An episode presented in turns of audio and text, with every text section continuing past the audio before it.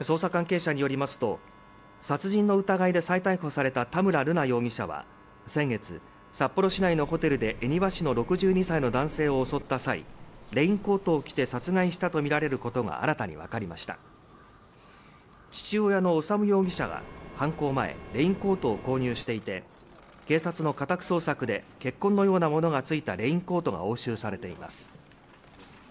警察では瑠奈容疑者が返り血を浴びないよう着用したとみて調べています。瑠奈容疑者ら3人は殺人容疑について否認や黙秘をしていますが警察は今日3人を送検しさらに詳しく事情を聞いています。